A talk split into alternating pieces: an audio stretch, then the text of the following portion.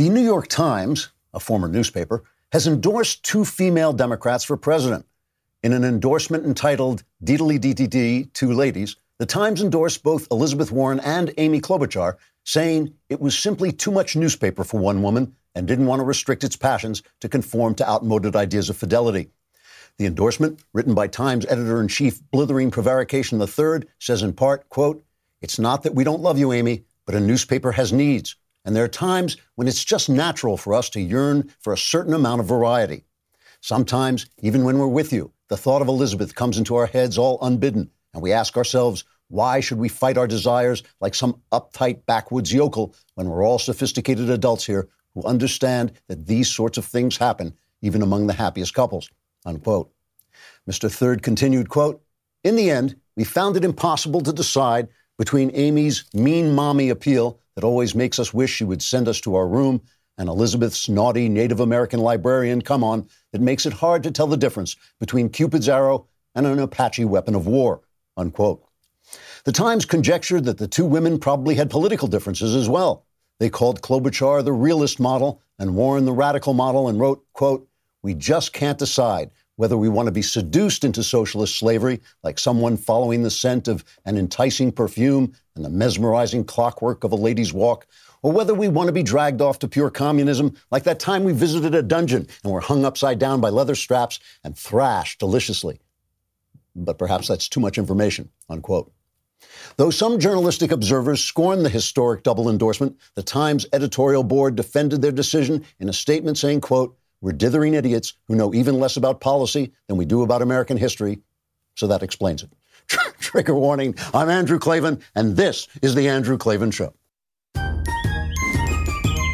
feel hunky-dunky, life is tickety-boo. Birds are winging, also singing hunky-dunky-doo. Ship-shaped, ipsy-topsy, the world is zippity-zing. It's a wonderful day, hurrah, hooray! It makes me want to sing.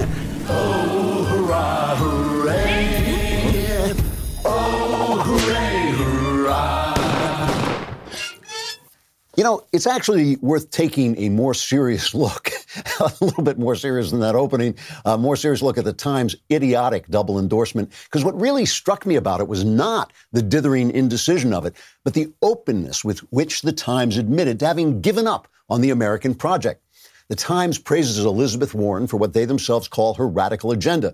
And they say this, and I'm quoting here, this is a real quote, "Carrying out a progressive agenda through new laws will be very hard for any Democratic president. In that light, voters could consider what a Democratic president might accomplish without new legislation. And in particular, they could focus on the presidency's wide-ranging powers to shape American society through the creation and enforcement of regulations." As an advisor to President Barack Obama, they go on to say, Ms. Warren was the person most responsible for the creation of a new regulatory agency. In her interview with the editorial board, she demonstrated her sophisticated understanding of the different levers of power in an administration, particularly in the use of regulation in areas such as trade, antitrust, and environmental policy. I bet she did. That is the Obama model, right? And in other words, they're abandoning the idea of convincing the public and its representatives to pass the sorts of laws they want and hoping their ideas can be imposed on people through agencies with no constitutional status whatsoever. The Times says its usual path would have been to back a more traditional candidate, but again, quoting, "The events of the past few years have shaken the confidence of even the most committed institutionalists. We are not veering away from the values we espouse, but we are rattled by the weakness of the institutions that we trusted to undergird those values." Basically, the game didn't go their way, so they're taking their constitutional ball and going home. The Times used to be called the paper of record. That's no longer valid, if it ever was. But they are reliably the voice of an elite leftist media that has fallen prey to the snakebite of socialism. Democratic socialism if possible, but socialism ultimately by any means necessary. So here's my question. If you've openly lost faith in our institutions, if you've openly lost faith in the idea that the people should rule, this is government of the people, by the people, and for the people, if you want to enforce your agenda by regulation rather than vote, and if you only care about winning and not convincing, in what sense are you not the enemy of the people, as Trump says you are? I'd love to hear the Times' answer, but I never will because they don't know anyone who would ever ask them the question. And I suspect that's how they got to this sad state. in the first place. We're going to talk a little bit more about the sad state of the left, a lot more. But first, let's talk about ZipRecruiter. I know some of you listen to the show and you write me and you say, wow, that's really great. I never thought of that, those things before. But some of you listen to Michael Knowles and you think, wow, why didn't you use ZipRecruiter? Because ZipRecruiter is the best way to hire people, and obviously we screwed up on that. ZipRecruiter sends your job to over 100 of the web's leading job boards, but they don't just stop there. With their powerful matching technology, ZipRecruiter scans thousands of resumes to find people with the right experience and invite them to apply to your job. As applications come in, ZipRecruiter analyzes each one and spotlights the top candidates so you never miss a great match. They do just about everything but go out and drag the guy in so you can hire the best people. ZipRecruiter is so effective that 4 out of 5 employers who post on ZipRecruiter get a quality candidate through the site within the first day. Right now, my listeners can try ZipRecruiter for free, which is pretty inexpensive, at this exclusive web address, ZipRecruiter.com/Klavan. That's ZipRecruiter.com/Klavan. ZipRecruiter.com/Klavan. ZipRecruiter is the smartest way to hire if you're smart enough to know how to spell Klavan.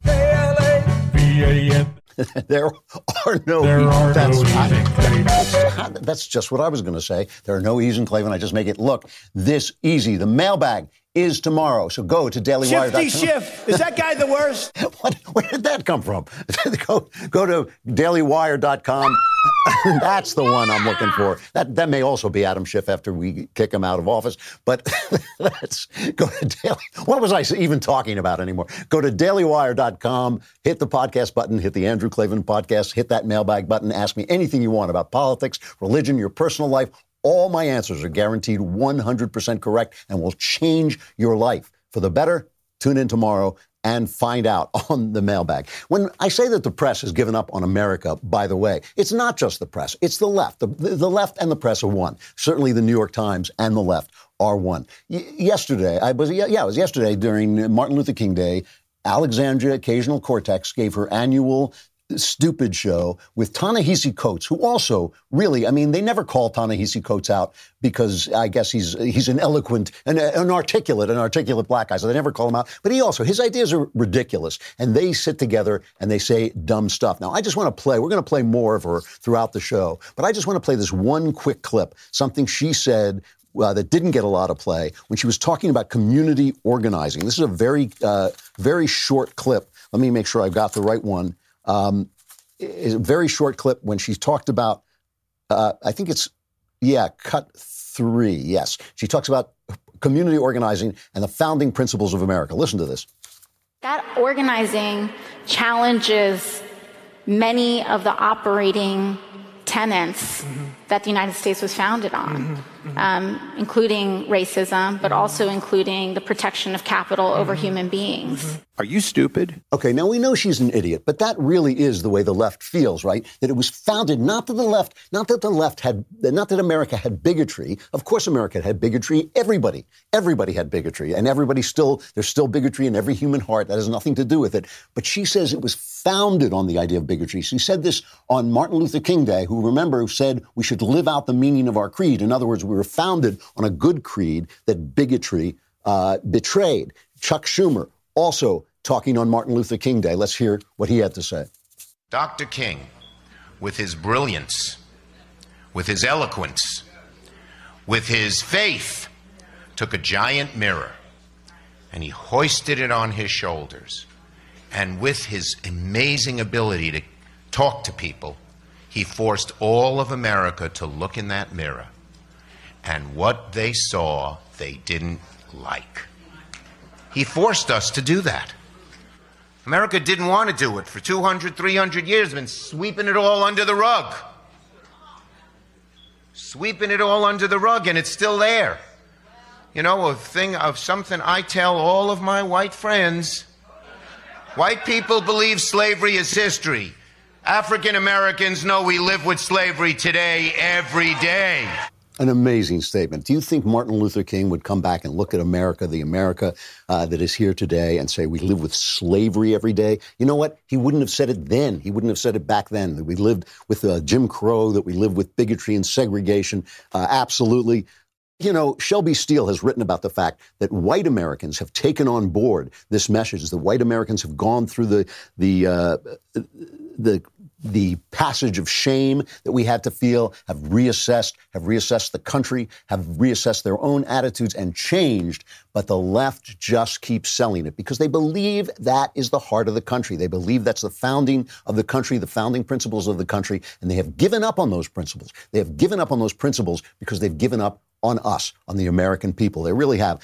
You want to see a perfect example of this gun rights demonstration that went on yesterday, an amazing, amazing thing. This is in Virginia, where the first black governor, Ralph Northam, maybe it turns out he wasn't, you know, and he tried, though. You got to give him that. He tried. They're moving very rapidly to try and curtail gun rights. So people showed up to protest in favor of the Second Amendment, and Northam declared a state of emergency, saying any minute now, the terrorists, the white nationalists are coming in. And listen to AOC's description of this and the same thing when she talks about the gun protests. Cut one. There's this gun rights protest that's happening down in Richmond. Right. And on MLK Day. On MLK Day.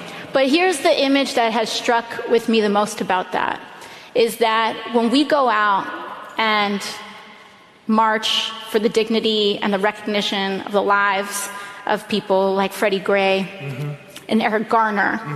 The whole place is surrounded by police in riot gear without a gun in sight. And here are all of these people flying Confederate flags with semi-automatic weapons. And there's almost no police officers at that protest. So who or what are our institutions protecting from who? What? Now, first of all, what are you talking about, man?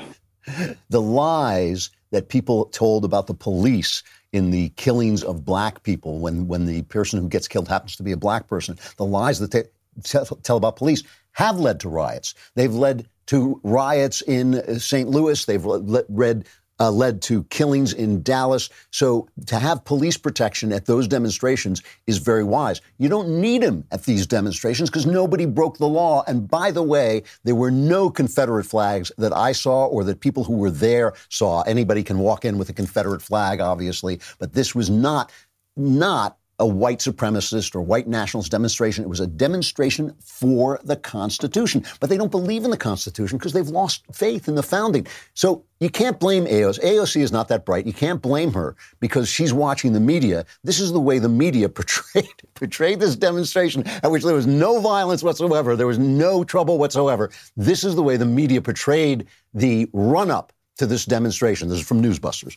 Thousands of gun rights activists, white nationalists, militia groups, all swarming the Virginia state capitol. There are a lot of people nervous about what's going to happen. Authorities in Richmond are on high alert. It could be a tense day. Such polarization, what may happen in Virginia. Several hate groups, supposedly some white nationalists. White nationalists. White nationalists. White nationalists. White nationalist groups. White supremacists. White supremacists. White supremacists. White extremists. This entire rally stands in opposition to the meaning of this day. Virginia on the edge. How concerned are you that there might be some people in this crowd that may want to get violent? There's certainly a lot of concern here. Raising fears of a dangerous confrontation. It could be violence. And there is real concern there about what the intention is behind this. There's a lot of concern about the potential for violence. Could spark violence. Tensions high in Virginia may cause violence there. Northam clearly trying to avoid another Charlottesville. Yeah. In Charlottesville. Could see a repeat of what we saw in 2017 in Charlottesville. Similar to what we saw in Charlottesville. Worrying about a repeat of Charlottesville.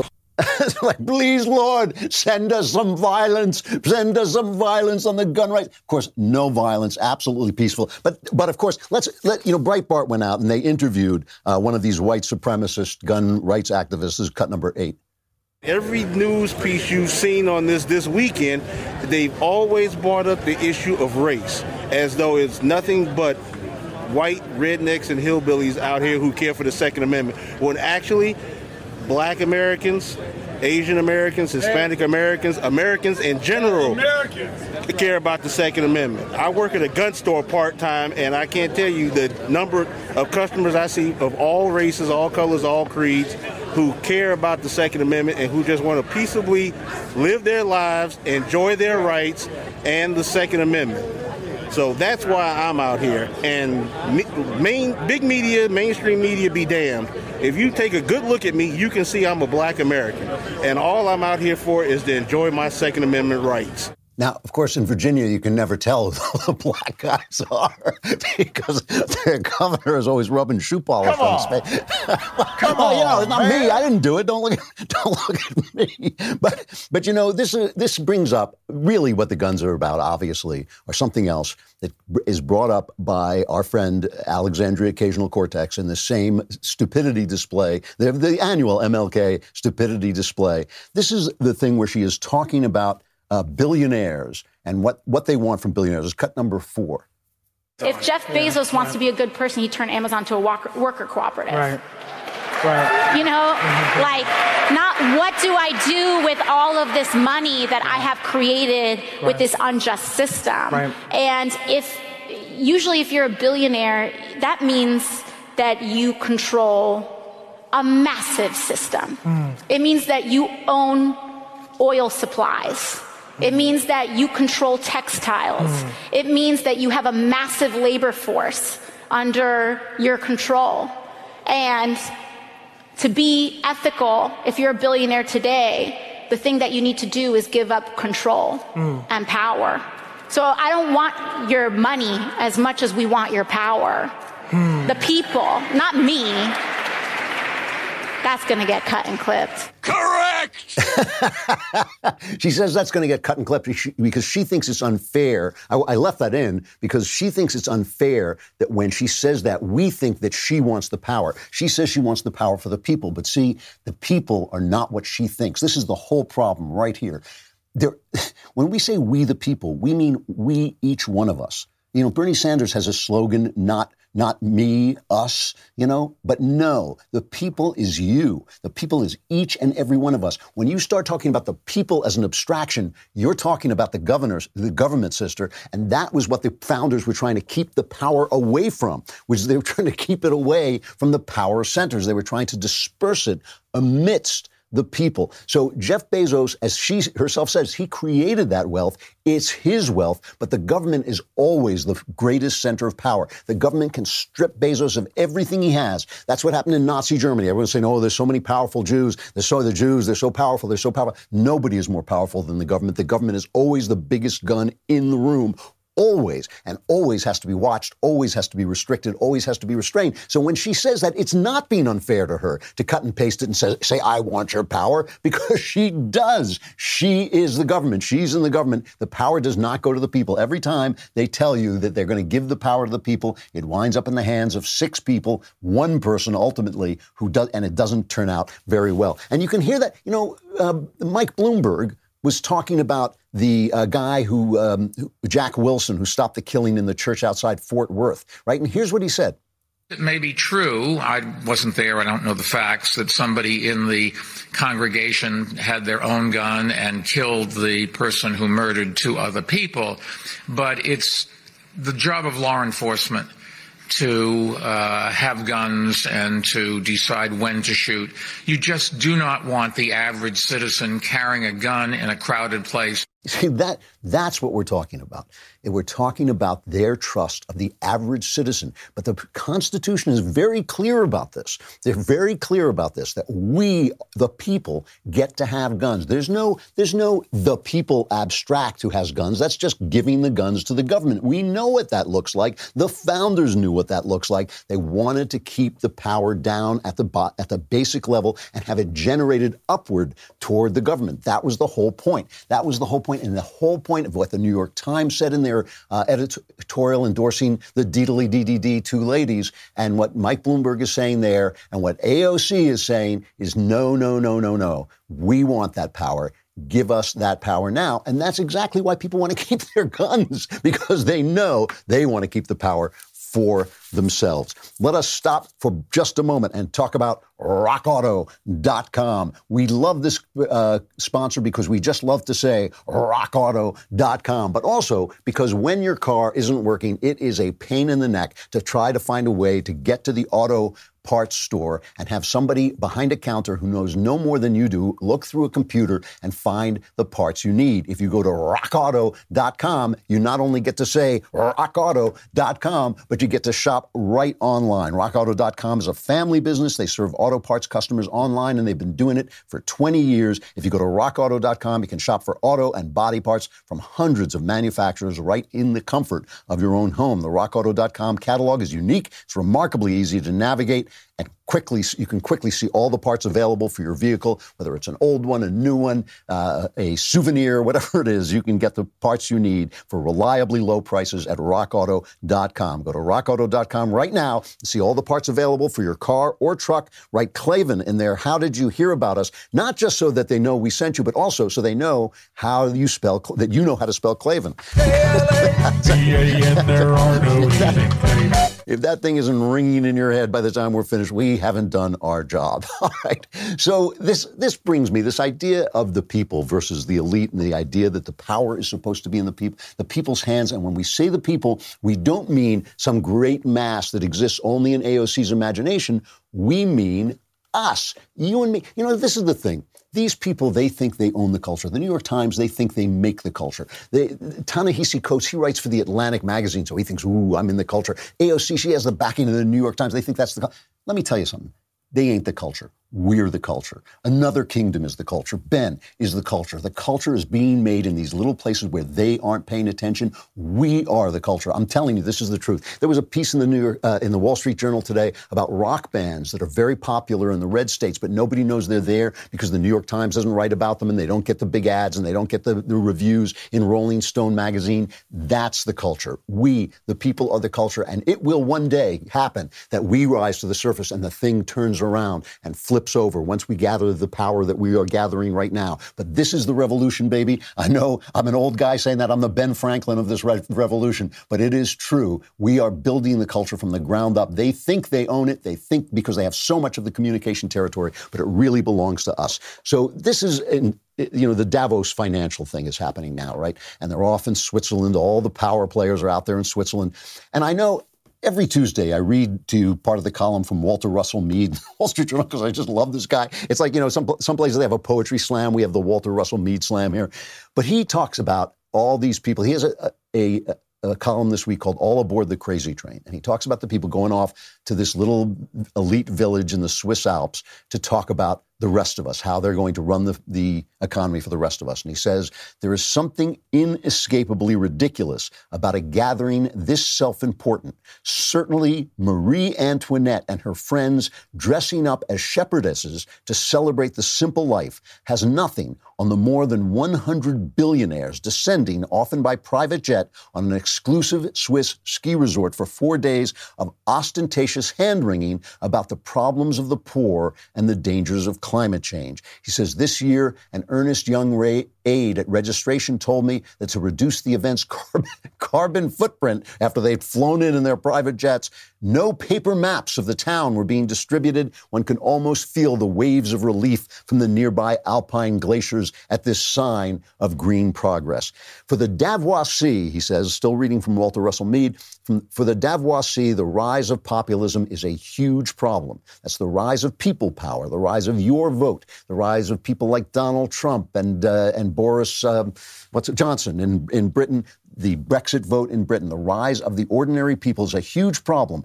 A world increasingly separating into rival blocks as supply chains begin to decouple isn't a hospitable environment for global governance. They don't like the fact that we love our countries, that we want our countries to remain our countries, that we want to put American first. This is a problem for their third way capitalist reform and the many other hopes of the Davoisie and projects. This is particularly true of the cause that dominates the agenda here, climate change. The conventional Davoisie wisdom says that climate change can be handled only by international agreements and global institutions like those envisioned by the Paris Accord. The goal is to get the nations of the earth to limit their use of fossil fuels and make the enormous changes required to reach net zero emissions in time to avoid the most devastating consequences. The solution requires a massive shift of power from national governments to global institutions. And that's the whole point of climate change, the whole point of the panic. I'm not saying we shouldn't take care of our environment. Of course we should. We should take care of our air and water. The air and water here is good and has gotten better. Fewer people are dying from natural disasters and from environmental causes than ever before. You know, this is a good place to be. But the Chinese are not going to suddenly limit their use of coal because they feel, you know, some kind of sentimental attachment to the climate when they want to beat us out. So countries, nations competing with one another, which is how the world moves forward and how we get to maintain our values in this country and not just surrender to Chinese values like they do in Hollywood. How we get to do that is by maintaining our country, maintaining our borders, maintaining our Constitution in spite of the New York Times wanting to take it away. And they want that power. They want it so bad. So Trump gets up and he gives his speech. And his speech was really a barn burner only because he got to tout his achievements while they're talking about impeachment here and the impeachment trial beginning. You know, that's probably the big story today, and I should get to it, but I just don't care. So I will get to it eventually, but I just don't care about the impeachment. So it'll have to wait while we talk about real things. But let's just talk about, let's play cut number 10 as he tells them how successful his administration has been and why. Pessimism had taken root deep in the minds of leading thinkers, business leaders, and policymakers. Yet despite all of the cynics, I had never been more confident in America's future. I knew we were on the verge of a profound economic resurgence if we did things right, one that would generate a historic wave of investment, wage growth, and job creation. I knew that if we unleashed the potential of our people, if we cut taxes, slashed regulations, and we did that at a level that's never been done before in the history of our country in a short period of time, fixed broken trade deals, and fully tapped American energy, that prosperity would come thundering back at a record speed.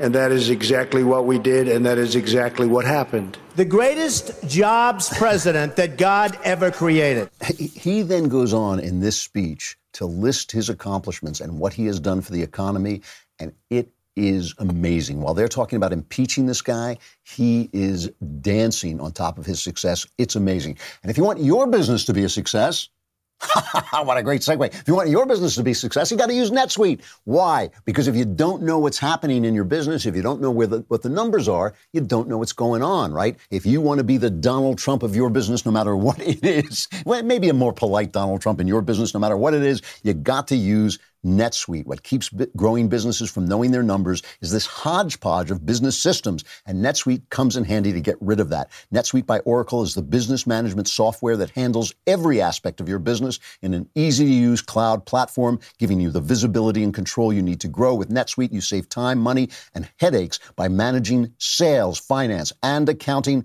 orders, and HR instantly right from your desktop or phone. That's why NetSuite is the world's number one cloud business system. You don't need a bunch of people. You don't need to go to different programs. You can just use NetSuite. And right now, NetSuite is offering you valuable insights with a free guide, 7 key strategies to grow your profits at netsuite.com/Klavan. That's netsuite.com/Klavan to download your free guide, 7 key strategies to grow your profits, netsuite.com/Klavan. The first strategy of the 7 is learn how to spell Klavan. There are no easy things. It's Klavan. Compare the optimism and triumphalism of Donald Trump with our old friend Greta Thunberg, who was also at Davos because a little child shall lead them. Here's her speech. This is not about right or left. We couldn't care less about your party politics. From a sustainability perspective, the right, the left, as well as the center have all failed. No political ideology or economic structure has been able to tackle the climate and environmental emergency and create a cohesive and sustainable world. Because that world, in case you haven't noticed, is currently on fire. You say children shouldn't worry. You say, just leave this to us. We will fix this. We promise we won't let you down. Don't be so pessimistic. And then, nothing. Silence. Or something worse than silence. Empty words and promises which give the impression that sufficient action is being taken. She says, I wonder what will you tell your children was the reason you failed and left them facing the climate chaos you knowingly brought upon them. You know, I'm going to tell them we didn't believe you because you guys were listening to children, first of all. How dare you? How dare you? And also because, as Glenn Reynolds of Instapundit always says, I'll believe it's a crisis when the people telling me it's a crisis act like it's a crisis. If you're flying into Switzerland in your private plane, don't tell me you're eating asparagus and therefore everything's fine. Don't tell me like Al Gore, well, I'm paying for carbon offsets, so I get to do whatever I want. Why, if you think the world is going to end in 10 years, why'd you buy a house? Why are you saving for your children? Why'd you even have children? You're lying because you want the power, and that's why we are not going to panic.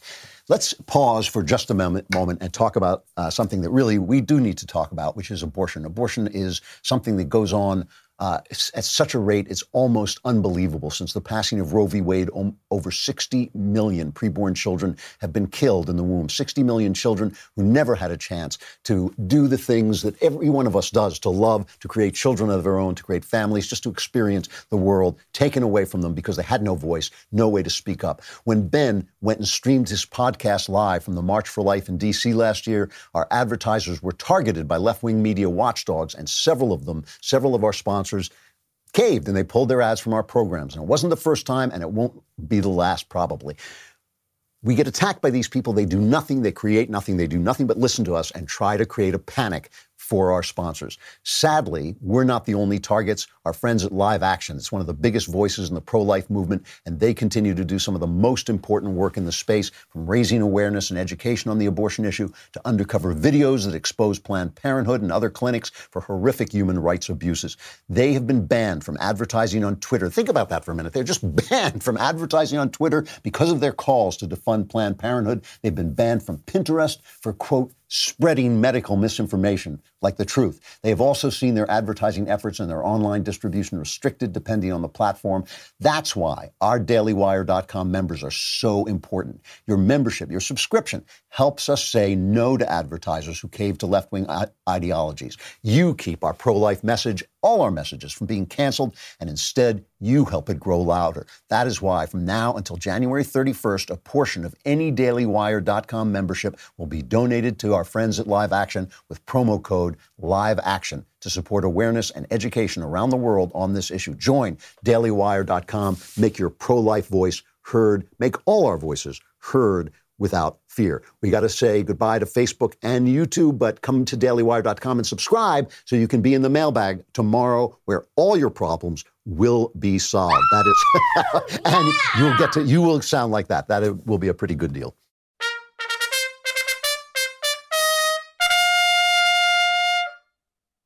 All right. You know, since all this stuff comes down to power, that's what the impeachment thing is, too. We the people, we the naughty people, we the deplorable people, we got out of hand, and we did not crown the queen who was in line for the throne. We instead got nasty, nasty Donald Trump, who gave some power back to the people, who cut those regulations that the New York Times loves so much. How dare we? How dare we? How dare you? How dare you, yes.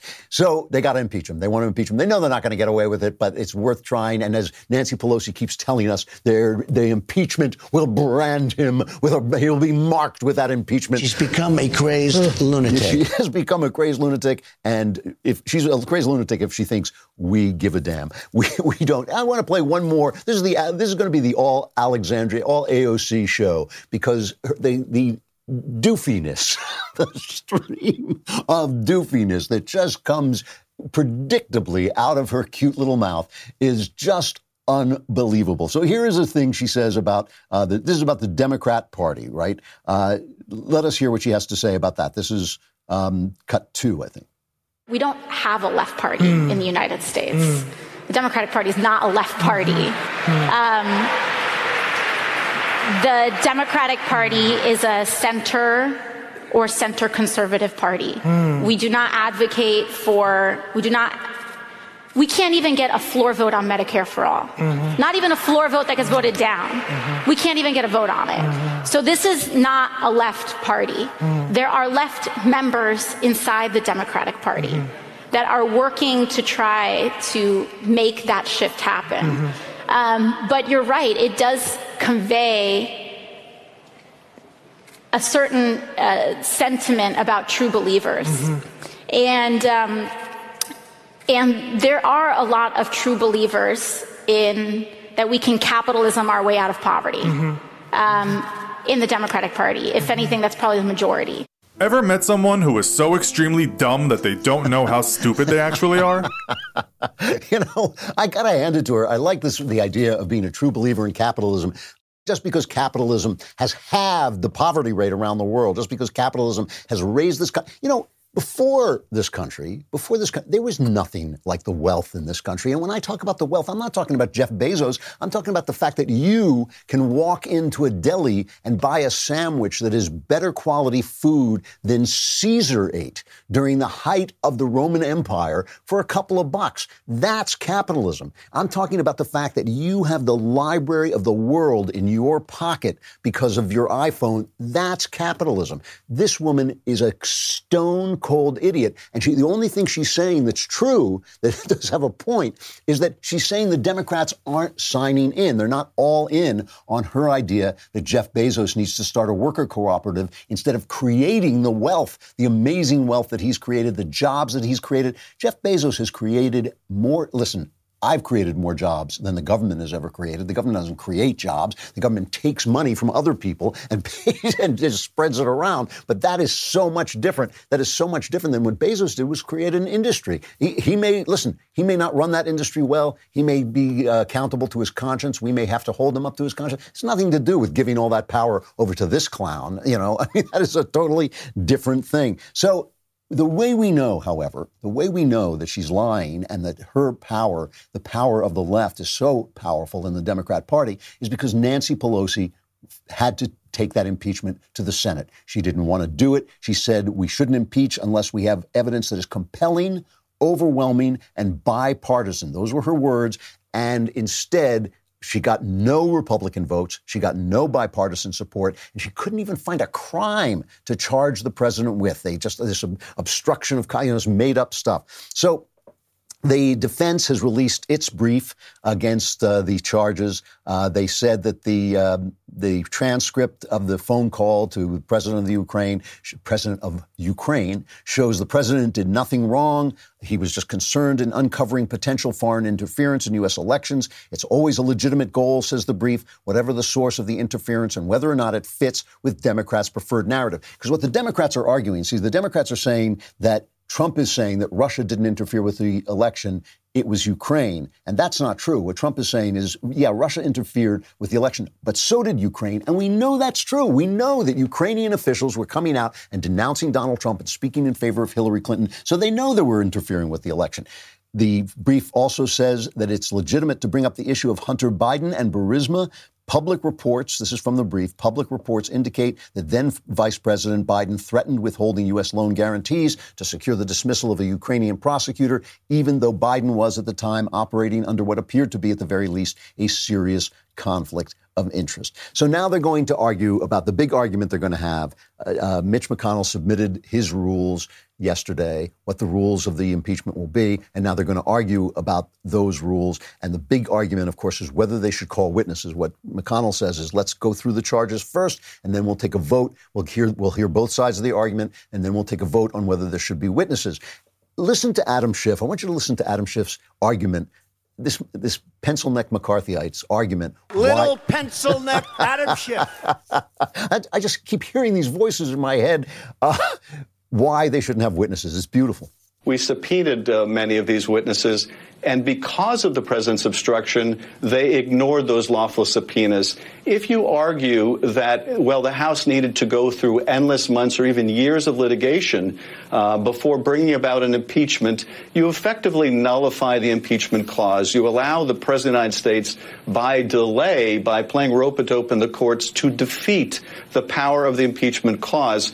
The framers gave the House the sole power of impeachment. It didn't say that was given to judges who, at their leisure, freeze your may or may not decide cases and allow the House to proceed. So that is not the structure that the framers intended. And I'll make one other point, George, which is, I think, a powerful one, and that is Donald Trump's Justice Department is in court saying the House cannot go to court to enforce its subpoenas. Well, they can't have it both ways, and neither should the senators accept it both ways. The reality is, because what the president is threatening to do is cheat in the next election, you cannot wait months and years to be able to remove that threat from office. You know, that is an amazing statement. It's basically due process is obstruction. Going to the courts is obstruction. And he says they didn't leave it to the judges to decide the law. Well, yes, that's exactly what they did. That's how due process works. But due process, according to Adam Schiff, is obstruction. And then when they talk about witnesses, do they want all the witnesses? Margaret Brennan, who has been really guilty of practicing journalism on CBS. I don't know if they found her yet. When they do, I'm sure she'll be out on her ear. But she asked Jerry Nadler about whether they want all the witnesses. Is there any circumstance in which Democrats would consider, for reciprocity, having Hunter Biden come and testify? You know, the question of witnesses in any trial, all relevant witnesses must be heard, whether if you're accused of robbing a bank, testimony that I saw him rob the bank or he was somewhere else, he couldn't have robbed the bank, is admissible. It's not negotiable whether you have witnesses. And this whole controversy about whether there should be witnesses is really a question of, does the Senate want to have a fair trial, or are they part of the cover-up of the president? Any Republican senator who says there should be no witnesses, or even that witnesses should be negotiated, is part of the cover-up. So you're saying no way would Hunter Biden ever be called to testify? Well, I'm saying that Hunter Biden has no knowledge of the accusations against the president. But he is evidence that the president was acting to curtail corruption. That's the whole point, right? So he is a perfectly relevant witnesses. So it's bring on the witnesses. Witnesses like Hunter Biden. No. Whoa. Look, this is all about power. I've said this from the beginning. We know it is because they wanted Trump impeached from before he took office. They wanted him impeached for Russia collusion. When that didn't work, they said obstruction. When that didn't work, they thought, oh, look, you know, here's a girl he slept with back in the day, and so that's going to be a campaign violation. They have tried every single thing, and now they've come up with this bogus thing. Anyway, Mitch McConnell says that they're going to be 24 hours of arguments split over a 4-day period. So that means each team is going to get 12 hours for 2 days, 24 hours, and then the other team gets 24 hours. So apparently it looks like he's trying to clean it up as quickly as possible so that Trump can have it behind him when he gives on February 4th, when he gives his State of the Union address. That will be an amazing moment if Mitch McConnell pulls that off without making it seem that he's sweeping anything under the rug. This is a purely political thing that's going on. It is purely about the fact that the people had the temerity to seize back a little of that power that the New York Times, AOC, and the left doesn't want them to have. I got to end with a final reflection about something I was talking about yesterday. I was talking about why the left wants to erase women as women. And when you talk about this, you can just talk about anything. Abortion, that they say it's a woman's right. It's really a way of getting rid of women as women. The sports where they let women who say they're men who say they're women compete. That is another way of erasing women. Judging women by their professional accomplishments and typically male terms, telling them to lean in, telling them ambition, telling them that it's slavery if you work and sacrifice for your family, but it's freedom and power if you work and sacrifice for a boss who doesn't care whether you live or die. Just an amazing, amazing thing. And I was saying that I think the reason that women stand in the way of the left is that women are the carriers of culture. Women are the people who produce the culture and pass it on to their children when they're there. And, you know, I wanted to say this yesterday, but I couldn't pull the quote. I'm not very good at quoting things. Wordsworth, one of my favorite poets, William Wordsworth, writes about the fact that a baby with his mother, nursing at his mother's breast, looking into his mother's eyes, gets the sense of a world filled with love, a world that is created by love, and even gets the sense of God's existence in the world, that he is that he is a co-worker, sort of. I'm using, these are not Wordsworth words, they're mine, that the baby gets the sense that he is a co-worker with God, a co-creator with God in the world, which is in fact the case. That is in fact the way I think God looks at human beings. And he says all of this comes from the mother. There is a piece that you should really look at at. I don't have time to read from it now, but a piece in The Federalist today by Katie Faust, who is the founder and director of a children's rights organization, Them Before Us. And she talks about Washington State, which is now taken over by Democrats.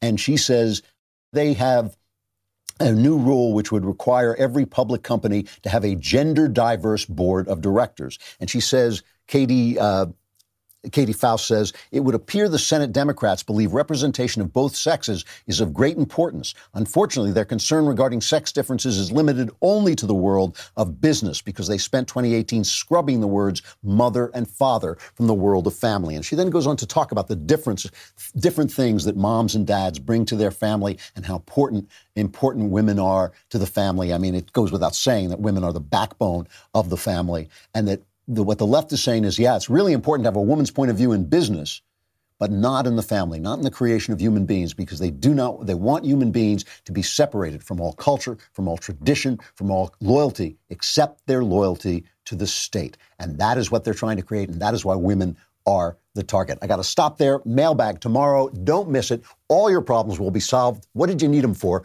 Come here to hear The Andrew Klavan Show. I'm Andrew Klavan.